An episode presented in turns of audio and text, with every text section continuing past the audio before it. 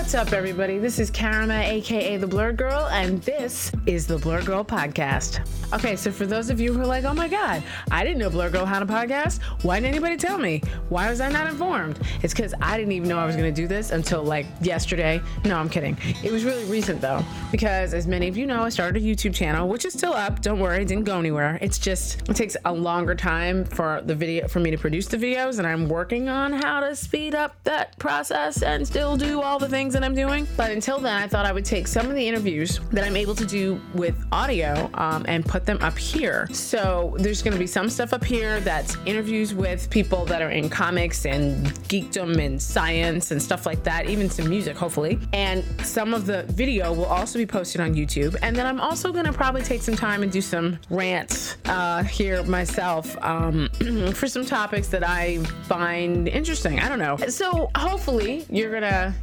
this and you'll be able to uh, get a lot out of it. But I really appreciate you taking the time to listen. And please comment and subscribe and tell me what you think.